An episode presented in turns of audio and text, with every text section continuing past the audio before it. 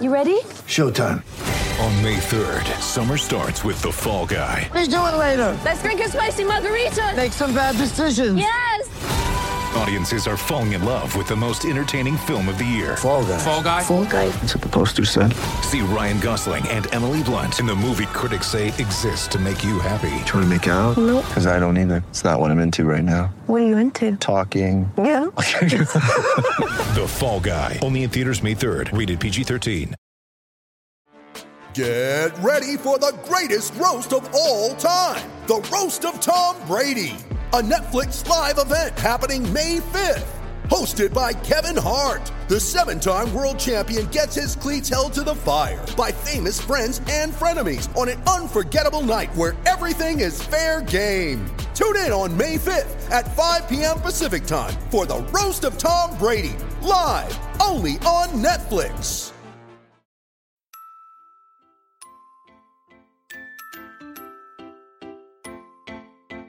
Uh huh. I just feel like I've been around the block, ripping up fantasy stock, working around the clock. Look at the view from the top. Mm. Researching rookies a lot? No, I just be listening to pods. Yeah, one in particular. I'm just a messenger. Let me just pass on the rock. Uh, Browning, brunning, pruning, pronouncing ain't what he's doing. What he's doing is not losing, but infusing you with new things. And there's Dennis the Bennett. Yeah. The man is a menace, yeah. Building a dynasty, some of the finest things. Promise you, you won't regret it. Mm. Sly as a fox, cultured in pop. Give him his props. Here is a thought, here is a box, and you cannot compare them at all. So don't even try. Careful with the news, but when you use a take, I take up Tony Fire. I mean dire, because anyone else is a huge mistake. Whoa, fantasy round table, fantasy, fantasy round table, yeah. Fantasy round table, come take a look at the crown, baby. Hey, fantasy round table, fantasy, fantasy round table, Woo. fantasy round table, come take a look at the crown, baby. Go. What is going on, everybody, and welcome to another episode of the Fantasy Football Roundtable Podcast. It is Tuesday. Matt is here with me. We're going to talk wide receiver rankings, and we've got Dennis, if you guys are watching live, on location in Hawaii. Dennis, what is going on? Man, enjoying the surf, the sun, you know, the nice breeze, doing the tourist stuff. Overall, having myself a pretty great vacation. And then you had to stop and talk to us too. I mean, what Yeah, well. happened there? Well, I saw some of your guys' rankings and I was like, I can't let that go. I got to join. I, I The, the truth comes out. The truth comes. Hey, but at least thank you for vacationing somewhere where you can preserve our three guys, three time zones uh, motif that we've got going on. Right. You just swung. Now you're the furthest to the west. Yeah. And, you know, and I'm way west. It's like noon here. So, Oh, that's that's beautiful right now, right there. Right, yeah, Yeah, uh, consistency. uh, that's Thur- that's what we're all about here. on Thursday, the Hall of Fame game starts at 2 p.m. Oh man, that's ideal. Well, on Sundays, the games start at 6 a.m. That's that's sub ideal. Yeah, I mean, I'm usually up by that time too. That that doesn't sound so bad. Plus, you get But the views. I guess that's you true. know? Family's not awake. uh, you could probably put a whole game down before oh anybody. yeah, exactly. up. Get in the whole game, and by the time the wife wakes up, it's like, look, I only got like a couple more hours, and it's just you and me all day, babe, all day. You know, that sounds When, perfect. when we all make the lottery, maybe we can move to Hawaii permanently. Uh-huh. Otherwise, I think the cost of living is a tad bit higher than the Dynasty Nerd salary can afford. It it uh it, it is fairly high. I, I will admit. Uh, you know, we went to the grocery store because we have a condo, and we're, so we're cooking as much as as we can. Uh, but what it was probably forty percent higher to get groceries than it was uh, uh, Yeah. back home in Ohio. So, but Well, but again, I'm I'm in Hawaii, so you know. The the question that the viewers really need answered is have you guys made spam? Nope. Because it's is from what I I've never been there, but from what I understand, it is something of a national dish. It's fairly popular. Fairly guess- popular. Can't be a national dish because they're in our country, but yeah, yeah. See, I a, made that a, mistake reg- last a regional dish. Yeah. Yeah. we Hawaii fans trust us. We do actually know you're in the United States. It's just it's been a long day for those of us where it isn't noon. Yeah. No, it's uh uh, I haven't had spam yet, but you know, growing up in Michigan on a dirt road, I'm very familiar with spam and its many uses. All I'll say is, uh, your your lips to God's ears, Matt, on winning the lottery. Man, would that make at least some things so much easier. All right, so let's jump in and talk about our rankings. We're going to try and get through at least 20 of our wide receiver rankings today. We finished up the running backs last Thursday. If you guys uh, missed out on that, Matt and myself finished up, I believe it was 20 something through 50. Really, we just talked yep. about through 40 and then just kind of gave uh, the last 10 guys. Here, we're going to try and get through at least 60 wide receivers. Again, not today. We're going to spread this out over a couple episodes. We're going to start talking with our top guys as we've got Dennis. We figured he probably wanted to talk about some of the better wide receivers and talking about the lower end guys. Uh, so we're going to start with number one. Um, and in our consensus ranks, that is Tyreek Hill, who comes in at 1.67. Uh, that is due to Dennis having him at one, I believe. Am I looking at that correctly, or am I looking yep. at this yep. wrong? Uh, yep. So Dennis, uh, Dennis has him at one, and then Matt and myself both have him at two. I assume Dennis that is having Tyreek Hill at one because Patrick Mahomes is QB one and Tyreek Hill is his most dangerous wide receiver weapon. Well, I mean, who else is there to compete for targets besides Kelce? You know, Kelce is going to be tight end one, but Tyreek Hill is the unquestioned top wide receiver on probably the most powerful offense in the NFL. So they're not going to, I don't see Clyde Edwards Helaire breaking off 300 carries this season. So they're going to run the ball enough to keep the, the defense honest, but they're a passing team, and you've got the best passing offense and the best. And you know, Hill is a phenomenal wide receiver. He runs great routes. He's exceptionally fast. He's he can, you know, take short passes a long way. He can get open deep downfield. So there's there's really nothing that he can't do. And while Mahomes doesn't necessarily lock in and force him the ball, the way their offense runs, he's just open a lot. So I, I have him at one. I will I be surprised if somebody finishes above him? Probably not. I mean, there's there's a chance, but he's I think he's easily a year over year top three wide receiver in this offense. You know what I find fascinating is all three of us, as you guys will see, have the same five guys as the top five, but with the top three, each of us has a different order and a different one of the three at one. I, I like Hill. Uh, you know, I think he'll be. I like Hill as a player. Let me qualify. Not my, not father of the year material, uh, but I think he he will be good. I mean, he and Kelce are the biggest part of you know one of the highest volume pass offenses in the league. So it, it wouldn't surprise me if he's one. Uh, it would surprise me more if he fell out of the top five. Yeah, uh, for me, and I will uh, just put who I have at number one because he is our number two. Came in at two in the consensus. Uh, and that's Davante Adams. I had him at one. Dennis two. Matt there. Uh, three uh, for me. It's just Davante Adams. I believe is more consistent every single week. Uh, Hill's definitely going to come away with the bigger plays. I think if you were to look at any week uh, in the season, Tyreek Hill would have a better shot of getting 200 yards and like three touchdowns just because of how dynamic he is. But I feel like Adams over the past couple years has just been more consistent. Uh, my biggest fear was obviously what was going to happen with Aaron Rodgers. He's coming back. Davante Adams is in a contract year. How much of that, you know, was played up beforehand about him not being happy with the Packers front office and not knowing if Aaron Rodgers was coming back? Now we know Rodgers is going to be back, and at least for a couple years with the contract extension. I imagine Adams wants to come back and continue playing for the Packers. So why not go out there and ball out one more year to lock in that mega deal? So for me, it was just Adams, just based on I think he's going to be more consistent every single week. Matt, you you came in lowest on Davante Adams, so you had him in there at three. Is it just you believe more in the upside of the two guys ahead of him? What, what kind of your thoughts on bringing Adams at three? Again, not bad, still top three, but but the lowest out of the three of us. I mean, we've talked about before. It's very hard to repeat as the number one fantasy option in any of the positions. Adams was one last year. Big part of that was catching 18 touchdowns. I don't, you know, if he comes back a, a touch on touchdowns, um, you know, I think that puts him in there. I wouldn't be surprised if he finished number one. He's kind of like Hill for me. I'd be more surprised if he fell out of the top five for anything other than injury uh, than I would be for him finishing number one. It was just a matter of of looking at him and and going with the situation. Uh, for me, his team, even though we don't love their other receivers and their tight end, they do have Aaron Jones. They they may run more, um, you know, be a little bit more of a heavier running team with AJ Dillon getting a bigger role. Uh, of the three guys that we had up in the top three, the one that I put at one was the guy that I felt most was it for his passing offense.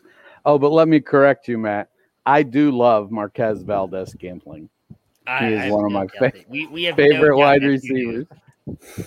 no, I don't think he's going to be a wide receiver one, but I love Marquez Valdes Scantling. I love what he can do. Deep threat, big.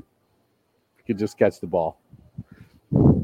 You uh, have any thoughts you want to add there on Adams, Dennis? No, I think he's it's you know they're running it back. I, I is he going to get 18 touchdowns again? I don't know. He he could. I mean, I I don't expect Devin Funchess to come in and be the lifesaver across from him.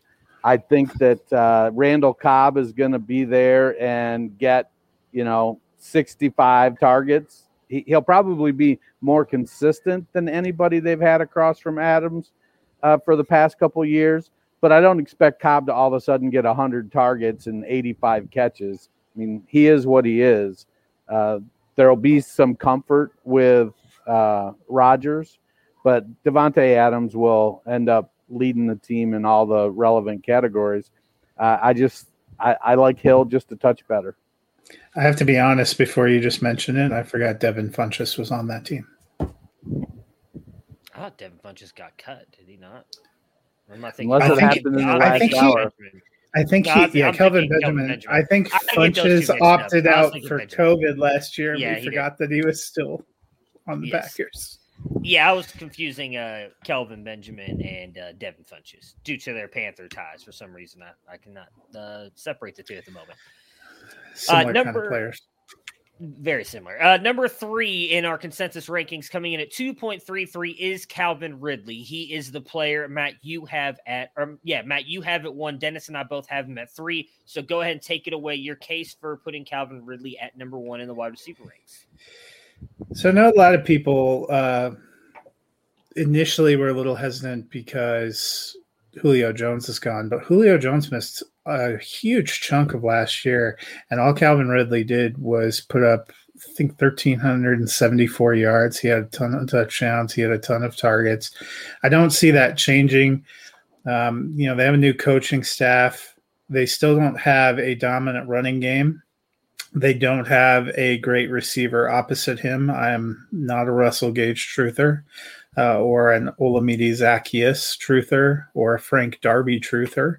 So uh, I think they're going to run a lot of two tight end sets, um, which actually may help Ridley because Kyle Pitts is not a guy that they can just ignore. Uh, and Hayden Hurst actually finished pretty strong despite how he started and crushed all of Matt's hopes and dreams. He he finished strong, so I think they'll have a decent presence there. But Ridley is the only true weapon on the outside, weapon down the field uh, at receiver, and I think he's just going to go a little bit. I wouldn't be surprised if he ends up with fifteen or sixteen hundred yards. Boy, first MVS, and now you're taking shots at Frank Darby. Just say you're jealous that I'm in Hawaii and you're not, Matt. Well, I think that goes without saying. Dennis, any thoughts there on Calvin Ridley? Again, me and you both have met three, so it's not like we don't believe uh, in his in his talent, but thoughts of him now being the guy for sure in Atlanta. I mean, there was always the thought Julio may come back last year, but as Matt talked about, he missed a lot of time. He is the number one target for the Atlanta Falcons and Matt Ryan. Yeah, I, I mean, he was going to be the number one target whether Julio stayed or not. So he, it's we've witnessed the passing of the torch, like it went from Roddy White to Julio Jones. Now it's gone from Julio Jones to Calvin Ridley, and and if you thought this was going to be the year, you were late to the game because it had already happened. Um, you know, they they don't have a great running game. God bless Mike Davis and all the effort he put into last season and and what he's going to put into this season. But they're going to be a pass first team. They don't un, unless somebody comes out of nowhere for that team in the backfield, uh, a la James Robinson. they are not going to run the ball a ton. They're going to be one of the lowest volume running teams in the NFL. Um, and so Ridley is the one who's going to get the majority of it. They're going to work Pitts in. I, I, agree with you on Hayden Hurst at, at the tight end. I think he's going to have a better year than he did last year. But then it's a bunch of guys, including, you know, Frank Darby, whom I've drafted a whole bunch of in fourth and fifth rounds of rookie drafts. Um, Ridley's gonna. It, it, wouldn't surprise me if he had 175 targets this season. So he, he's in for a, a big year. Uh, can he hold up? You know, he's not a terribly big guy. Again, we run into some of those uh, things, but you know, Tyreek Hill's not terribly big either. Uh, so w- with Ridley and he's got an established chemistry with Matt Ryan. So even if uh, changes in the offense sort of throw things off for a little bit. I think that chemistry that they already have in place is going to be helpful. I, I don't expect, you know, the the Falcons are not going to become the Titans East or South or whatever direction they are from Tennessee. Yeah, uh, for me, I sometimes tend to be a little bit more conservative when I do some of my rankings with this stuff. And my biggest thing with Ridley is I just wanted to see more of it. I, I have the history of production with the top two guys. So would I be surprised if Calvin Ridley ended up finishing one? No, I do think, and, and I guess I'll ask you to this out of the top five guys, these are the only three. I think it kind of ends with Calvin Ridley that I believe will be wide receiver one. As much as I love and like who we have at four and five, I don't think either one of those players has a chance to be wide receiver one overall. Do you guys agree with that, or is, do you is your list go further down? I, you know, I can. I think you can make a case for Diggs if Allen doesn't regress too much. I, I think you can make a case for Hopkins because, in part, uh, you know, uh, Kyler Murray is probably going to be the the lead rusher for the Cardinals, um, much to his detriment. But they're going to throw the ball a lot, and I think uh, uh Hopkins is going to benefit. So it it uh, it does bode well for him if if he can get in the end zone. If if Hopkins can up his touchdowns uh, a little bit, you know, he could be. I don't think you know some of the other guys, Jefferson, Robinson, who else we got on this list. Um, you know, th- that's probably that. I, I would probably stop it at, at Hopkins. So I would probably say five guys have a legitimate shot to be the wide receiver one. Yeah, and so for those of you who are listening, we all three have Diggs at four, and all three have DeAndre Hopkins at five. For me, I I don't see Hopkins rising up to be a wide receiver one, not because I don't think he has the talent, but because I think they have so many um, receivers in the mix, and Murray uh, runs, and I just don't think that's exactly how that offense is set up. Diggs I wouldn't put it out of the, the realm of possibility for Diggs, especially since we don't know exactly what's going to transpire with Cole Beasley, especially since we know he's been very vocal about uh, his frustrations about the vaccine requirements and, and all of that going on. Is that going to be a distraction? Is he going to end up missing time? What is that going to do to their team? Um, they do have, you know, Emmanuel Sanders and Gabriel Davis too if they trade for Zach Ertz, as has been oft rumored, that would add to that.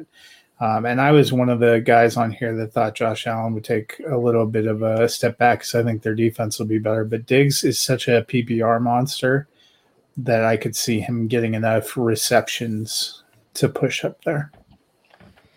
All right, so as you mentioned, we have Diggs coming in at four, and then Hopkins at five. The uh, Diggs with a literally, actually, their their consensus ranks are four and five because we have all three. At, all three of us have Diggs at four, and all three have Hopkins at five. So that puts Justin Jefferson coming in here at six with a consensus rank of seven point three three. Dennis and myself have him at seven. Matt, you have him at eight. So, Dennis, you're still believing in Justin Jefferson's rookie season. No real fear about him taking back, uh, stepping back in any kind of sophomore slump.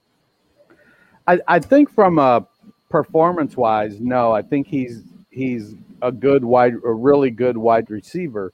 Um, as we sort of watch how some of the things are playing out up in Minnesota, his biggest challenge may end up not being Mike Zimmer's desire to run the ball and more so Kirk Cousins' inability to get on the field for various reasons. Uh, you know, I, I'm not, uh, I wasn't big on uh, Kellen Mond, and I forget who their other backup quarterback was. Uh, you know, they've signed like 18 guys now off the street that, you know, probably have our athletic ability and uh, uh, playbook Browning. skills. Jake Browning. Uh, Jake one- Browning. Okay. Out of last Washington. the one think. that, yeah, yeah, the one who's State. who's still technically because I believe he got vaccinated. I believe is Yeah, he's he's he's the. QB one there right now because he Yeah. he didn't uh, get caught. All right, so I, I think to me, you know, Jefferson has the skill and the ability. Um, I don't expect there him to turn in uh, maybe fourteen hundred yard season again, but I think he's comfortably in line to continue what he started last year. Yeah, I think he's going to be um, good. I don't have him one lower than you as any slight. I just um, I have a couple of guys slotted over him. I think he's the wide receiver one in Minnesota. I think Minnesota may be a little less high volume passing this year if they can get that defense under control. Yeah, I, I agree with you on that, Matt. Um, my biggest, I, I guess, reasoning on why I kept Jefferson up here is why, even though I do think they could take a step back, I also think Thielen might take a little bit of a step back and how productive he was, at least in the touchdowns. And if some of that goes to Jefferson, uh, I think he'll still keep right around the same production. Uh, my biggest fear with them is obviously all the love that Irv Smith has been getting this offseason and them talking about how how much he may be integrated into the offense. I think if he is, one thing I agree with on Matt is I don't know if, if Minnesota has that same kind of passing production. So that's going to bring Jefferson and Thielen back just a little bit, adding in a guy like Irv Smith. So at seven, we've got uh, with a consensus of 7.67 is Allen Robinson. I have him the highest at six, Matt at seven, and Dennis, you've got him at 10. Is this the Andy Dalton effect until Fields shows up? Uh, what, are, what are your thoughts here on A Rob for the season? Well, I, I think Robinson has shown that he's pretty much quarterback proof.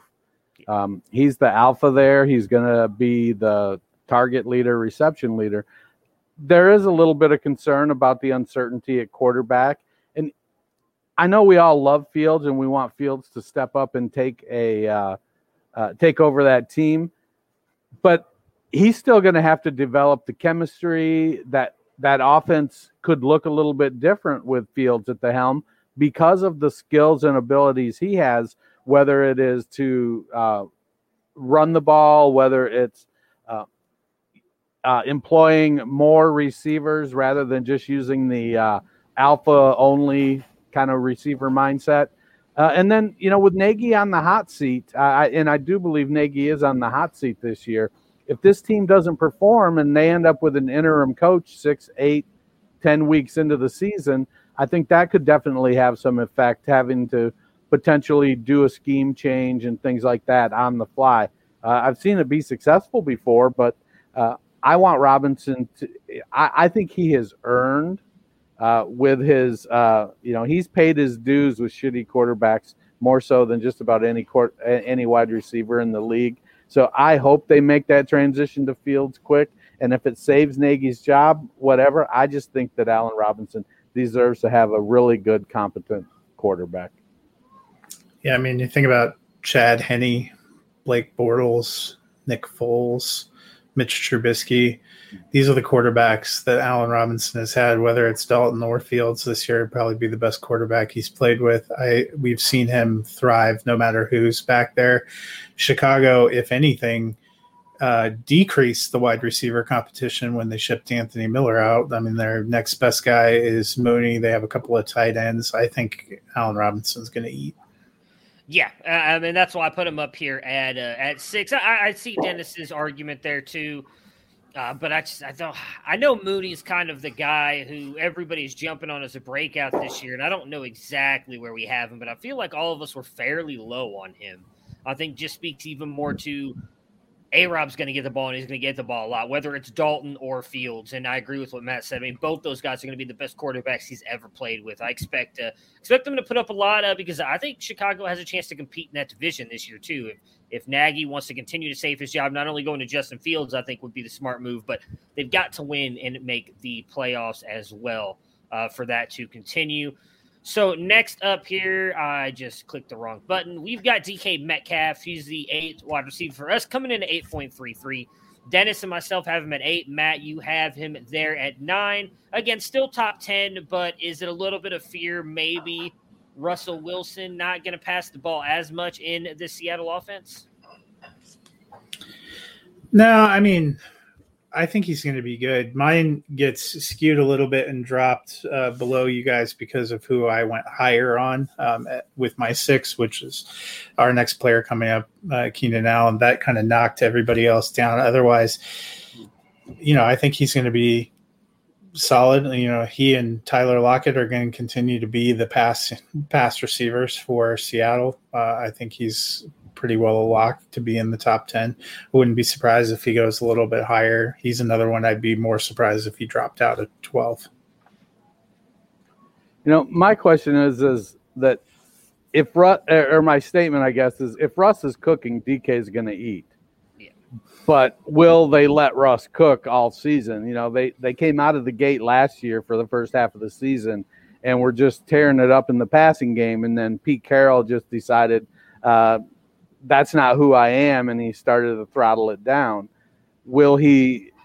Will he keep doing that? If he keeps put, you know, it's it's like, you know, it's like they put these restrictor plates on race cars so they can only go so fast, and Pete Carroll seems to want to do that to probably the best size speed combination receiver in the NFL, and, and it, it's a little bit crazy that that you know it's like it we remember at Ohio State with Woody Hayes, and they'd be like, "Coach, you ran the same play for 38 ga- 38 plays in a row," and he would say, "They didn't stop it," you know. And, and it seems like Pete Carroll is outsmarting himself, wanting to run the ball with uh, his beloved Chris Carson. So, you know, I, I want to put I want DK to be higher. I really do. I, I want to be able to move him up. I I think in an offense that would feature him as a truly featured receiver, a la Tyreek Hill or Davante Adams or something, he could put up a Calvin Johnson type 2,000 yard season, I think. But I, I think that for whatever reason, they're not going to do that in Seattle. Yeah, I, I agree, and that that some that made me kind of question where I had him. I, I don't think there's, a, I guess there's a way that he finishes outside of top 12, but I, I would be very surprised by that. But I, I would be surprised if he finished at 11 or 12. All these guys I have right here are really close together. It's just because of what DK Metcalf can do, his explosiveness, him being that deep field threat. And I think with Russell Wilson and how successful he is as well throwing that deep ball, I just I, I moved him up here, but I would not be surprised if he doesn't finish at eight and finishes a little bit lower. And that said, I wouldn't be surprised if he finished a little bit higher. I looked at some other play, people's rankings uh, this morning after I went in and was looking at our consensus, and there's a lot of people who have him top five. So I would not be surprised if he finishes up there as well. I, I just, for me, what Dennis was saying with Carson and them running the ball, I kind of bake that in a little bit more to to drop him down here to eight. Our wide receiver nine is Keenan Allen. Matt just mentioned he is the highest on him. He has him at six. I have him at 11. Dennis has him at nine. He comes in at 8.67 in the consensus. So, Matt, I'm assuming you have no fear whatsoever about Justin Herbert taking a big step back this year. I don't think Justin Herbert takes a big step back. You know, he may step back uh, a little bit. Um, I have since the last time we talked, given all the things that happened with quarterbacks, I adjusted mine a little bit and dropped Herbert down to QB seven for me. But I still think he's going to be great. And it's a matter of looking. The Chargers lost Hunter Henry. They have Jared Cook, who's probably a fine guy if you need a big target to stand in the end zone. But I don't think he's, you know, moving the ball up and down the field. We don't know how much they're going to use Parham. Mike Williams, is not incredibly efficient with his targets, uh, but he'll get some. It's a work in progress behind those two. So you have Austin Ekeler, who I think is going to do well, really well, and Keenan Allen. Allen played in 14 games last year, was only able to start 13, saw 147 targets, caught 100 passes. His yardage was a little lower than normal, only 992, 9.9 average. One of those games was with Tyrod Taylor. I think full season with Justin Herbert, you're going to see him put up some some pretty gigantic numbers. I wouldn't be surprised if he ends up around 160, maybe 170 targets. I think he's going to have a great season. Yeah, I I love Keenan Allen, and at what he does, there's probably only one player in the NFL better at it, and that's Nuk Hopkins. I mean, that in that ability to work that intermediate route in that short space and and almost virtually drop nothing. It, I mean, he catches everything. He just gets open. He catches, but but he does. I, I, don't. Him and him and Hopkins both. Neither are great um, after the catch guys. Uh, that they're not going to run away from people, but I, I want. To, I I think with the change in the coach, um, learning a new system, I, I, there is a little bit of hesitation for me to put him up higher than where I have him. Like Allen a lot. I think he he's you know, if you're drafting and, and you're looking to set a team that has a really solid floor before you start taking shots, before you start gambling, Keenan Allen is one of those guys you want to get. And because you know he's going to go out there and he's going to get eight to 12 targets every game, and he's likely to turn 70% of them, 75% of them into catches. So uh, I like Allen a lot. Yeah, and I'm with Dennis on on Allen. The coaching change is the thing that dropped him just a little bit because I just don't know what that offense is going to look like, and that does worry me a little bit. You keep hearing all the talk about how they want to use Ekeler as Kamara, and if they go and lean more toward getting him the ball in the passing game and rushing, maybe that brings Allen back just a little bit. Whether it's Mike Williams, Jalen Guyton, I still hope KJ Hill has some kind of factor in this offense. I, I think they're going to spread the ball around enough that it might hurt Allen a little bit. But I mean, he's probably, I think, if not in the or if not the player in the argument for the top route runner in the NFL. He's amazing in everything that he does. Uh, so I do think that Allen is in for a big season because I, I don't. I'm with Matt too on the uh, not seeing Herbert take really much of a step back. At wide receiver, 10 comes in at 10 in the consensus is AJ Brown. Matt and myself both have him at 12. Dennis, you have him at six. So you are all in on Julio coming in and Ryan Tannehill continuing to be able to get AJ Brown the ball. I mean, I, I want to say he won't continue to be efficient, but he just keeps being efficient. So, while he's probably not going to get the 160, 170 targets that some of these lead receivers are.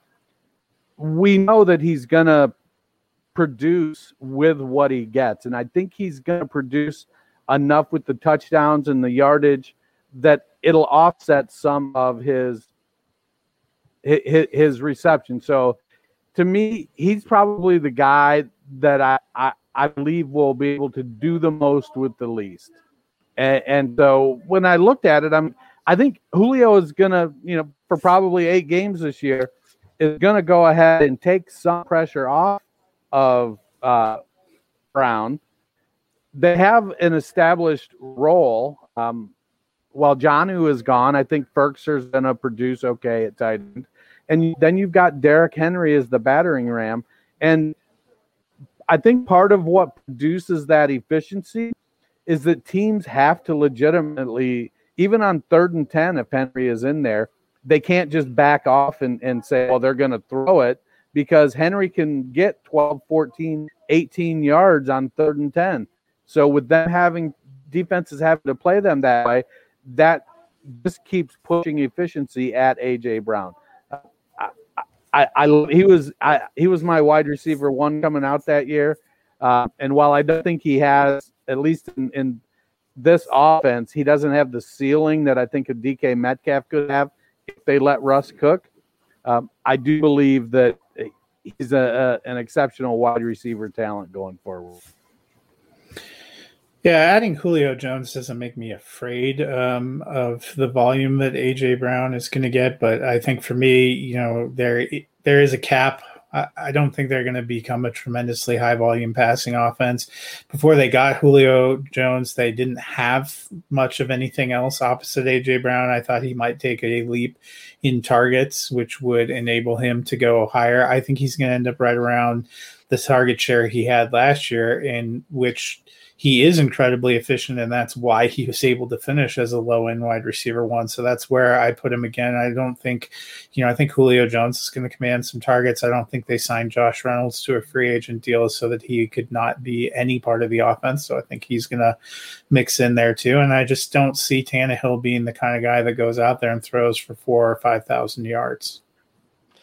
Yeah, my biggest thing would be that that he just Julio Jones comes in and eats away some of those touchdowns, and then that's what keeps AJ Brown from hitting his ceiling. I think 12 is his floor, but he needs those touchdowns to kind of hit his ceiling, which I, I could see even being higher than six. Uh, and, and, that's what Julio Jones is known for, scoring touchdowns. He's not right? exactly. Well, that's what I was about to say. Right, he's not. So that's why you could very well be right on there. But I just you know, we talked a little bit about. I'm sure, I believe we did the Tennessee preview, and then obviously as well uh, when the trade happened, and we talked about it. I just feel like the Titans don't trade for him if they're not at least planning on using him as a key member of the passing offense. So, just well, I, I think he'll be every, over. I, I, think he's going to be every bit as effective as Corey Davis. AJ Brown was wide receiver six last season in points per game. So it, he was wide receiver 12 in total points in 14 games. So I don't know. I, I, get the point. I mean, Julio's good. I don't think Julio is washed up by any stretch of the imagination. I think he's a veteran receiver and his game is changing. Um, and he's got to stay healthy. So, well, that for me, I just I think Julio is going to be a little bit better. I'll, I'll look really quick because I don't know yeah, I mean, so that makes a lot more sense actually. Now, if you look at where Matt and myself have Julio ranked compared to Dennis, it makes a lot more sense. We both have Julio as a wide receiver too, so I, I think we're we're baking in Julio being a little bit better maybe than what you think he is going to be, Dennis, which is probably where our separation comes here, uh, or comes in here on AJ Brown. So wide receiver 11, we have Terry McLaurin coming in at 10.33 in the consensus. I am the highest at nine. Both of you two have him at 11. Uh, for me, it's just McLaurin has been amazing since coming into the NFL, and it's I think fair to say he's got his best quarterback. He's been able to produce outside of injuries. He's been very consistent. Yet Ryan Fitzpatrick coming over, who I think – is crazy to say is the mo- more consistent quarterback or the most consistent quarterback he's had over the past couple years. Uh, and I think he is still the alpha in this receiving game. And next, I still don't even think it's a receiver. I think it's going to be Logan Thomas. So I think it's going to be wheels up for Terry McLaurin this year if he can stay healthy. Uh, I think he's going to be in for a little bit of a better season. I'm pretty sure he finished right around 11 or 12 last year.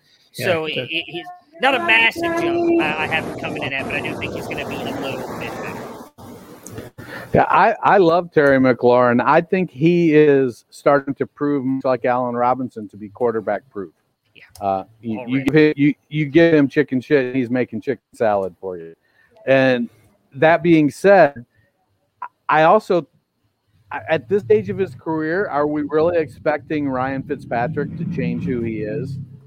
He's going to have some bad games. He's going to, there's a reason that you know they sat him even though he was winning. He there's a definite ceiling on his ability. Um, I like Fitzpatrick. I want him to have a good season. I just don't think he can sustain it over 17 games. And, and to me, I, I, feel like McLaurin. The the thing that's going to keep McLaurin from being higher in this is that Patrick is going to have some iffy games, and he's going to end getting sat and uh, Heinicke is Heinicke still in Washington? Yep, he's the Tyler backup, Heinicke right? is the backup. So he's going to come in, and while he's got some, uh, or Kyle uh, Allen, let's not forget. You know, Heinicke has some rapport with uh, uh, McLaurin from last season. I, I like McLaurin a lot. I I love. I'm I'm just looking forward to the day when he gets really good quarterback play. I, I think with some of the weapons they've added, McLaurin could explode and become one of these guys that shoots up to the top four or five here. Uh, but I think a lot of it's going to depend on getting consistent quarterback play, and I just don't know if uh, Fitzpatrick can do that for him over 17 games. So, I mean, I'll 100% agree with Matt. I think it's the best quarterback Terry McLaurin's had. I mean, he, he played with Dwayne Haskins. I can't remember who split time with Haskins that during his rookie season. Miss Colt McCoy, I think. Thanks. You know, he's caught passes from Kyle Allen, from Alex Smith, Taylor Heinicke. So definitely, but he also may have the best uh, other supporting cast he's had any of his years. Curtis Samuel, I think, is a better receiver guy we've seen finish in the top 24.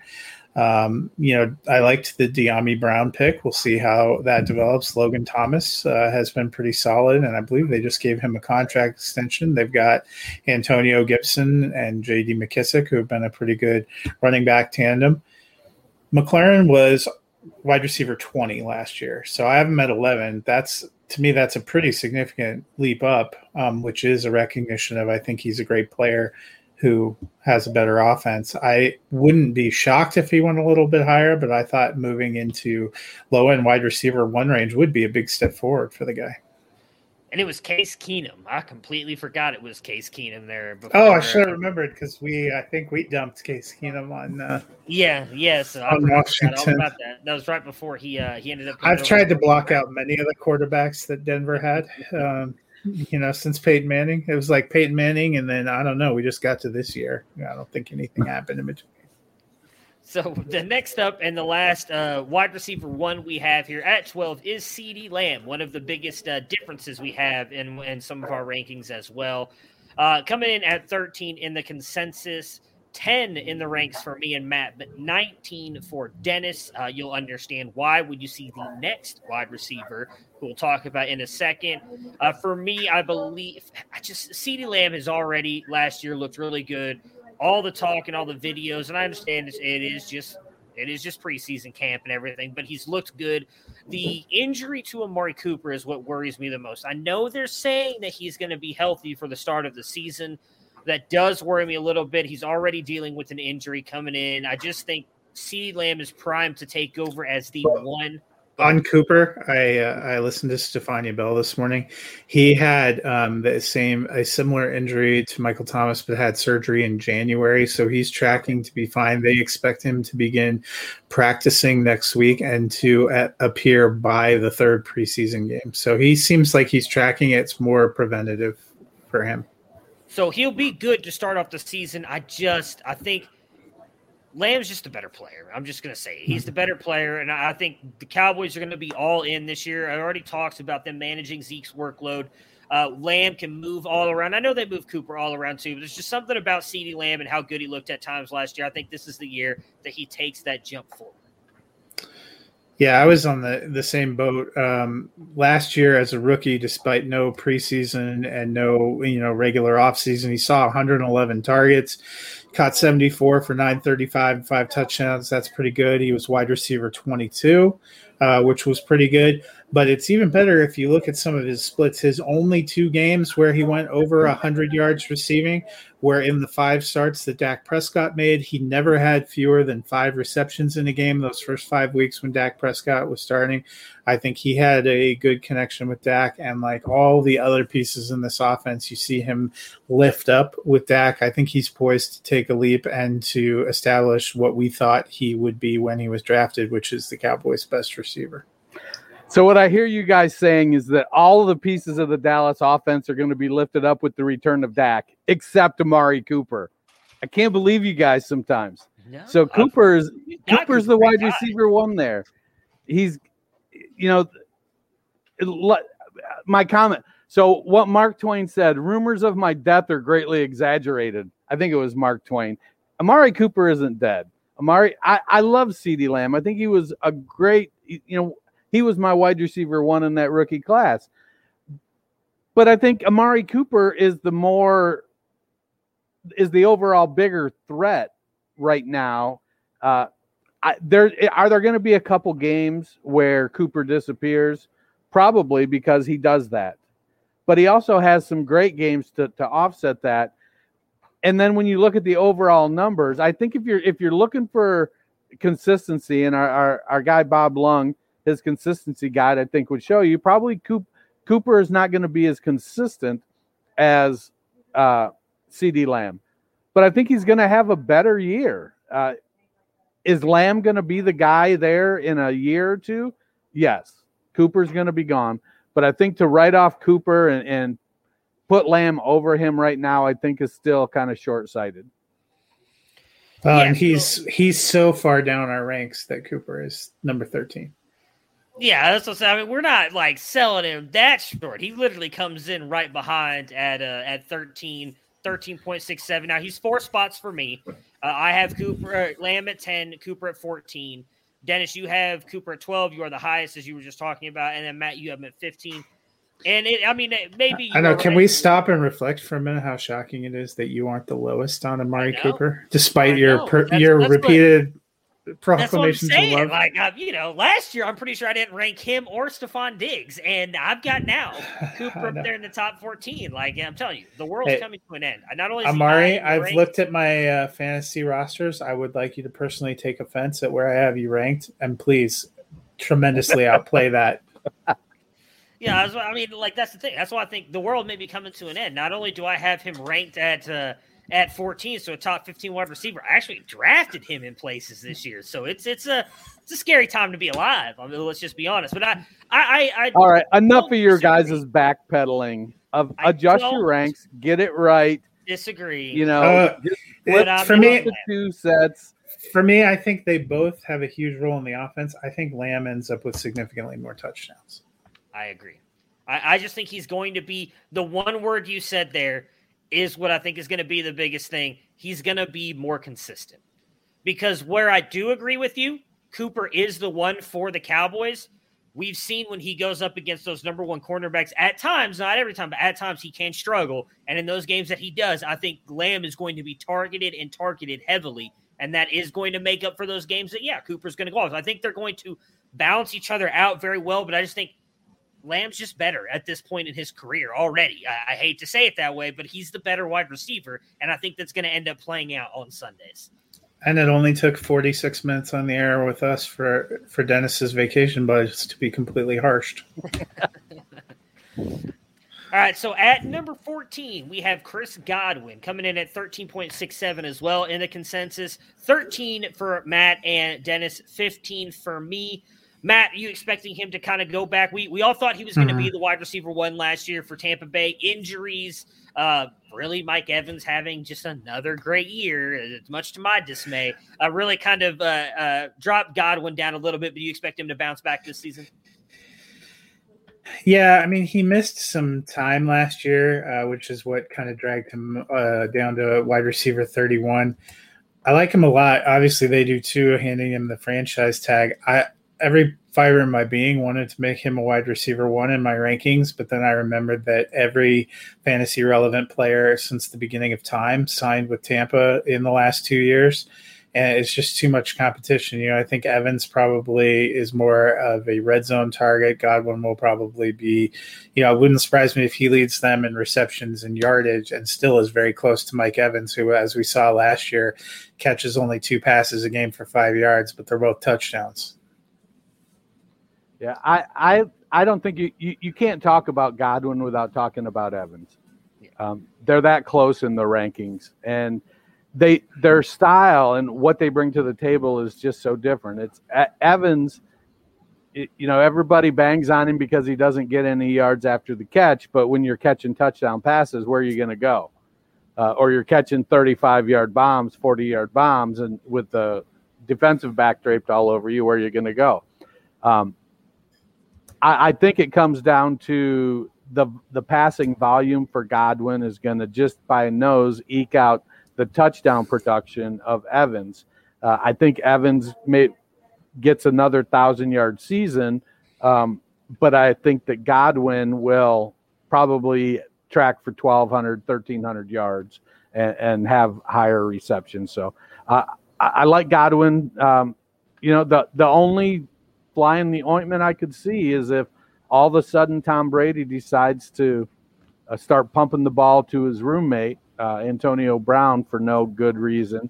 Uh, Brown needs to stay as the wide receiver three there, play his role, go win another ring, and and and hopefully we don't hear him causing a ruckus because he only gets 60 targets. Maybe stay away from his personal trainer. Yeah. Yeah, I mean he's definitely got a he's definitely got a lot of hype this offseason and, and, Antonio Brown. Uh, and, and, I'm with you guys. I mean we'll we'll get to Mike Evans. He's in our top 20. All of us have him within just a couple ranks of Godwin. So they're really not separated uh, by much here. Now I agree with everything you guys have said.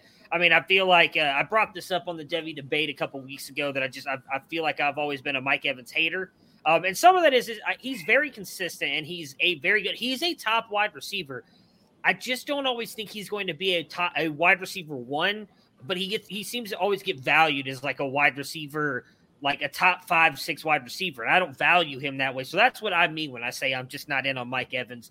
Uh, but I mean, he is phenomenal. Was it seven straight years of a thousand plus yards or, thousand receipt yards receiving? Uh, you, are not an elite, probably almost borderline Hall of Fame player if you're not doing that. So I, I do think Mike Evans is a really good wide receiver. At 15, Robert Woods comes in again with 13.67. Three players tied at 13.67 in our consensus. I have him at 13. Dennis and Matt both have him at 14. Uh, we did not disrespect Robert Woods this year. Last year, I believe we all had him in our 20s. Uh, finished as wide receiver, I believe 12. So he was he was 14. Right 14. Okay, so right here at the spot. Uh, and I think bringing over Matt Stafford, he's just he's going to ball out. I, I, Robert Woods continues to produce. He's going to get work in the running game. Uh, he does that every single year. Going to get a bunch of targets. So I'm all in on Woods. Dennis, what are your thoughts on Robert Woods and getting uh, Matt Stafford now as his quarterback? Well, I think having Stafford, who's not afraid to force the ball into to a tight window, is going to bode well for Woods and Kupp for that matter. Um, but uh, Woods is probably the bigger downfield threat between Kupp and Woods, and so I think he'll. The, the reason I have Woods over Kupp is I think they're going to on equal volume. Uh, I think their touchdowns will be pretty similar, but Woods is going to get it on yardage and and uh, while Kupp may get more touchdowns, I think Woods makes up for the touchdowns with receiving yardage and his uh, few runs he gets with the ball. So I, I like Woods. I, I, again, you know, you can't talk about Godwin without talking about Evans. You can't talk about Woods without talking about Kupp. Uh, it's hard to talk about some of these guys without talking about their their uh, teammates because they are so closely uh, matched together. Yeah, and I Woods has been remarkably consistent. He's been in with the Rams for four years. He's caught 322 passes, 4,070 yards, and 19 touchdowns. That's just about between 75 and 80 passes a year, averaging over a thousand yards a year, and right around five touchdowns. I think he'll be that or better uh, again this year. I think he and Kupp are both going to be good. I have them tight, pretty tightly packed as well. They're the duo where I feel like we have undersold the most, and one of them is going to end up being a wide receiver one with Stafford, especially with Cam Akers gone. But it's the fact that you're not sure which one it's going to be is why we both have them kind of mid to upper tier wide receiver two. Yeah, and I mean we will get to uh we will get to Kupp as well. He's in our top twenty. I do think he's going to have a, a good year. I I am a little bit hesitant about where I have him ranked, but I, I do think he finishes at least as a wide receiver too. Uh, wide receiver 16 is Mike Evans, who we were just talking about a minute ago. Consensus of 16. I have him at 17. Uh, Dennis 15, Matt at 16. Again, we, we all expect him to have a really good season this year. Uh, all of us on, on board uh, him going over a thousand again. Mm, Evan, yeah, uh, I think it's. I think he cements his Hall of Fame credentials with his eighth straight 1,000 yard season. I actually don't think he hits a thousand yards. He barely did it last year, and that's because he had eight games of Antonio Brown. Godwin missed a significant chunk. I think if those guys are, you know, Brown a full season, plus you have Scotty Miller, Tyler Johnson, twenty-five tight ends, seventy-five running backs. I don't think he makes it. He probably could have double-digit t- touchdowns, but I don't think he makes a thousand yards. I think he's going to go just over thousand five. Just barely going to break. Which would be better than he did last year. I think he was only a thousand and two last year. And a thousand and one. Look. Hold on. Last game, of, Week 18, he catches a one yard touchdown pass and or two yard touchdown pass and goes just over. Uh, I, I, do think he will just barely go over. I think it, him and Godwin are going to be the focal points of that. Oh, I was wrong. He was 1,006 yards okay. Last year. 1,005 works. So that's what I called for. Yep. So I'm, I'm going to stick with it. I think I do think he's going to go over this year. Uh, and, and I agree with Dennis. If he does it, I think that will cement his Hall of Fame candidacy at wide receiver 17 at 18.33 in the consensus. We've got DJ Moore. 18 in the ranks for me and Dennis, 19 there for Matt. Dennis, Teddy Bridgewater is going to now make DJ Moore the top wide receiver in Carolina. Sam Darnold. Oh, that's what I meant to say. Yeah, him too. Unfortunately, Teddy Bridgewater, Teddy Bridgewater is on my house Teddy now. Bridgewater made DJ Moore the third best wide receiver in Carolina. Sam Darnold is going to make DJ Moore the best wide receiver in Carolina. That's what I meant to say. Thanks for well, listening. I, I think it's semantics. Teddy Bridgewater made DJ Moore the third fantasy wide receiver. I think Moore is the best. He has the most talent of the wide receivers in Carolina.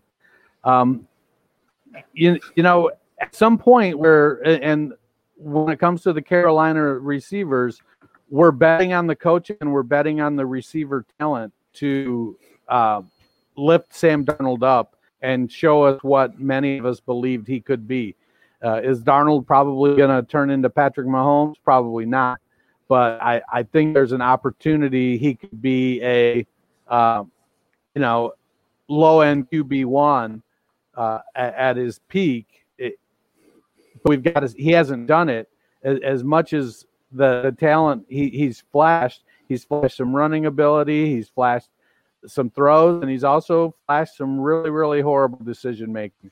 Uh, but I think DJ Moore is the most talented receiver uh, in Carolina, and I think Joe Brady knows that.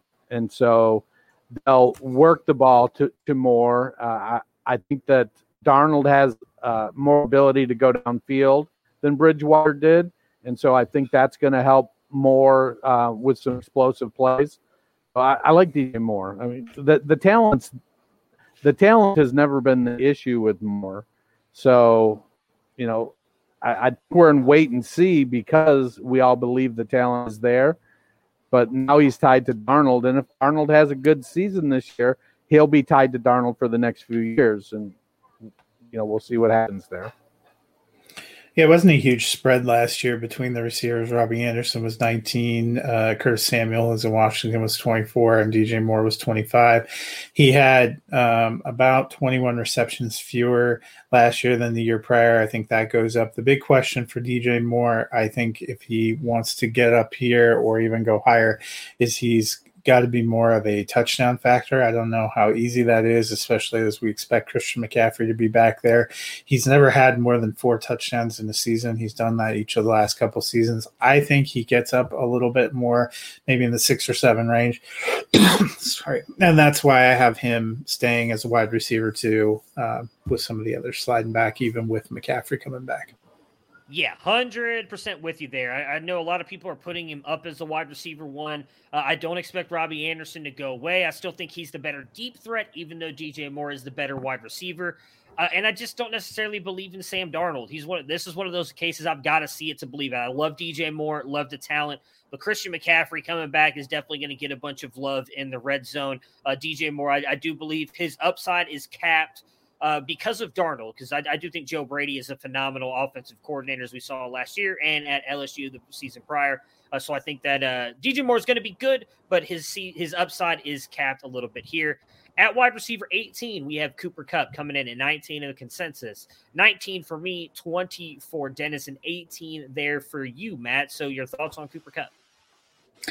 Yeah, and last year, kind of the difference for Kupp uh, between last year and the year prior, his yards uh, fell off by about 200 and he had significantly fewer touchdowns. You know his first year he had five second year he had six third year he had 10 last year he had three. I think he ebbs back up around that five or six touchdown range. I think he gets back up over a thousand yards and that has him at wide receiver too the question is whether he elevates even further. This is where you, you kind of taking taking your shots. It wouldn't surprise me if he ends up going over where Woods was, which is what happened in 2019. I like Woods to finish higher, but I think they're going to both be pretty close right there, upper half of wide receiver two. I mean, neither Woods nor Kupp broke a thousand yards last season. Uh, I think Woods did in total yards because of the rushing, and Kupp may have. They were both just 975, somewhere in that range with their yardage. Um, but I do think Kupp is the more position oriented receiver. Um, and I do think he'll score more touchdowns than Woods in the receiving game. Uh, but I, I, think Woods is going to have substantial. I think Woods is going to get him in the, the catches and the, the yardage. It's it's a I could see you know you planting flag on either one of these guys, Woods or Kupp, being uh, a high end RB or high end wide receiver too, while the other one being a low end or even a high end three. Um, I don't. I think I, we're probably all hedging our bets a little bit, putting them this close together. Uh, because they've got a new quarterback, new coaching system, I think that's probably a prudent move. Yeah, uh, I, I I do agree. We are probably hedging our bets a little bit. Uh, you know, Matt mentioned that too when we talked about Robert Woods. The one thing I will say is, especially now with the Cam Akers injury and Matt Stafford being as good a quarterback as he is, I do think they're going to pass the ball a lot. So I would not be surprised if they both finish right up here. They're the third group, actually. Um, no, there's four uh, wide receiver duos that we have in our top 24. And so uh, I, I, don't doubt that they did it a couple years ago. I know it wasn't last year, right? Kupp finished outside wide receiver two territory last year. Yeah, I, I, think just outside. Let me look. He was 26 last year. I'm almost so, positive the year before they both did it, or is that the year that Kupp got hurt? No, 2019 they did. A Kupp was actually a wide receiver one. I can tell you exactly what um, Cooper Kupp was wide receiver four in 2019. Woods has been wide receiver 14 the last two years. Yeah. he might he might just be kind of locked into that spot. It's been um, Kupp that's, that's been around. a little bit more uh, volatility, and that's due to touchdowns. Last year he had uh, by far his lowest touchdown output of his career, and he dropped below a thousand yards. I think both those things change. He should you know that's kind of our point. He probably should be up there at least in wide receiver two range. Woods probably going to be wide receiver fourteen again just to keep his streak going. Hey, I gotta love the consistency. Uh, Tyler Lockett comes in at wide receiver 19 with the consensus rank of 20.33. He's 22 for me and Dennis and 17 for Matt. Matt, your thoughts on Tyler Lockett with uh, Seattle and in this offense? Yeah, I mean, I think still Seattle's offense is, uh, if when it comes to the passing game, is Metcalf and Lockett. We've seen Lockett really take off uh, the last few years. Uh, both in 19 and 20, he had over 100 targets. Uh, last year, he had 132 targets, caught 100 passes for 1,054 yards and 10 touchdowns. The last three seasons, he's had 28 touchdowns, so they're looking for him around the goal line. The last three seasons, he's been over 3,000 yards, so he's good for about a 1,000 yards and 8 to 10 touchdowns a season. I think that's right in line with wide receiver two range he could go up a little higher. Last year, both he and Metcalf were top 10. I think I tend to think because Seattle won't be as uh, aggressive of a pass offense and will be able to run more, that Lockett comes back a little bit more than Metcalf. But I think he's a solid wide receiver, too. Yeah, I, I, I like Lockett, and he's probably one of the most disrespected players. I mean, he's he can do pretty much anything needed. He's a good deep threat. He's a great possession guy. He's good in the red zone, and he's like what five ten and 185 pounds. So, uh, I I think that I have him back as far as I do, based fully on my expectation that Pete Carroll's going to dial down the passing offense. Uh, I like Lockett. It wouldn't surprise me one bit if Lockett finishes wide receiver 12. Also, wouldn't surprise me if he finishes wide receiver 36. I think we're starting to head into the sunset uh, for Tyler Lockett, but uh, I expect him to have a good year this year. Yeah, that was kind of my concern with him as well. Is I think DK is the alpha, and I think he's going to be the guy every single week. So how does that affect Will Lockett? Does he stay consistent, especially if they go to a more run heavy offense? So still have him as a as a low end wide receiver two. I know he outproduced that last year. I'm pretty sure he's outproduced that the past couple years. Uh, but I think as Dennis mentioned, off on off to the sunset. I think we're going to start seeing him slowly, kind of the next couple years, not fade out, but kind of just move back a little bit more and more as DK continues to take a step forward. And, and I, am going to be honest, I think D'Wayne Eskridge might actually get a little bit of run this year. I, I, I don't know why, but I've really started to to, to like him and, and where I think he could fit in, possibly in the slot or even on the outside in this offense. I, am I mean, sure David I Moore got some David Moore got yeah. run last year too. There is value to be had for a Seattle wide receiver three without it necessarily eating uh, those two guys. They don't. They haven't really established a tight end, and I'm not sure I'm a Gerald Everett believer. Yeah, I, I don't. We'll, we'll, find out when we do our tight end ranks, but I, I don't think any of us. Spoiler alert: I'm not a Gerald high. Everett believer. Okay. uh, so next up at 20, this is another one that's uh a, a big difference in the rankings for us. And I think a lot of that goes to clearly me and Dennis are showing who we believe is going to be the wide receiver one in Pittsburgh, and Matt is uh believing in in his guy. So Diontae Johnson comes in at 20 with a 20.67 rank in the consensus. Dennis and myself both have Diontae at 16, while Matt has him down at 30, but does have is it Juju? I assume it's Juju that you have as your top wide receiver for the the, yes, much like my my new uh, good fantasy friends Austin and Colin, um, I have Juju Smith Schuster as the highest of the Pittsburgh receivers. But I will be honest, I believe Pittsburgh A actually has a running back this season. Very true. I just got him in a 14 teamer.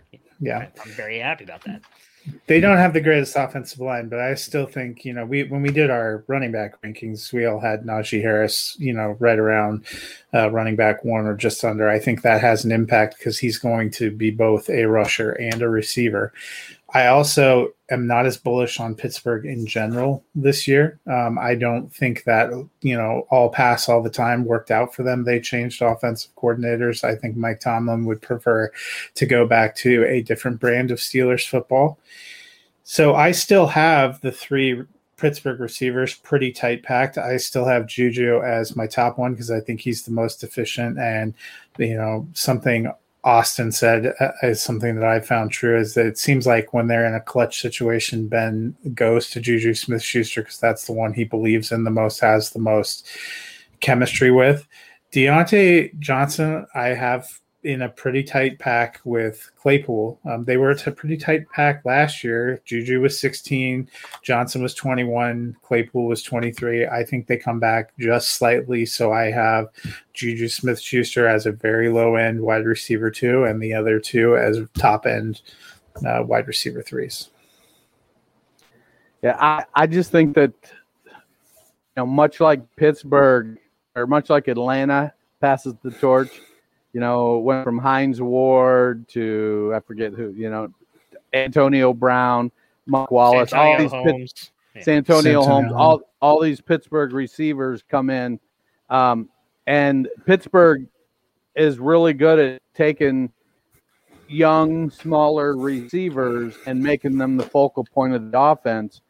But also, when that receiver decides they are ready to get a big payday, if Pittsburgh doesn't feel like they have the ability, they let them go. And Pittsburgh told Juju this year, we don't think you have the ability to ascend any higher. We think that you're going to be replaced by Diontae Johnson. And so they let him walk. Uh, the downside of it was for Juju is everybody else kind of looked at him and said, yeah, we kind of agree with Pittsburgh, and so we're not going to give you the big money either. Uh, some of it was due to the cap restrictions because of the the uh, shrinkage uh, and COVID, but other parts of it were just that teams I don't think believe Juju is is gonna keep ascending. So it, it is going to be Diontae Johnson as the lead receiver there, and whether Ben trusts him or not. I mean, how many clutch plays do they really have in a season? Do they have enough that's going to sustain Juju being a wide receiver one? No, so maybe he'll go to Juju when he needs five yards, but that's still only going to be five yards. Juju isn't going to likely take it to the house. Juju's already mad because Pittsburgh believes he's a slot receiver and that's where he's best. and he wants to play outside, which is where Johnson and Claypool and Washington play. Juju wants to play out there because those are the guys that get the big money. And every time they put him out there, he underperforms. And Pittsburgh keeps saying, We're going to put you where you're going to be most successful. And he starts sucking on his thumb and decides he doesn't want to play there and he throws a hissy fit. And while he goes out and plays, he ends up not producing because his head isn't where it needs to be. So uh, Diontae Johnson is the, the receiver you want to own. Drops can be overrated at times. Sometimes they look a lot worse than they are. And sometimes they go away and sometimes they don't. I, I think that, you know, Johnson will probably have drop issues his entire career, but how many is he? It, you know, it, some of them I think. Uh, you know what really sticks out to me for Johnson.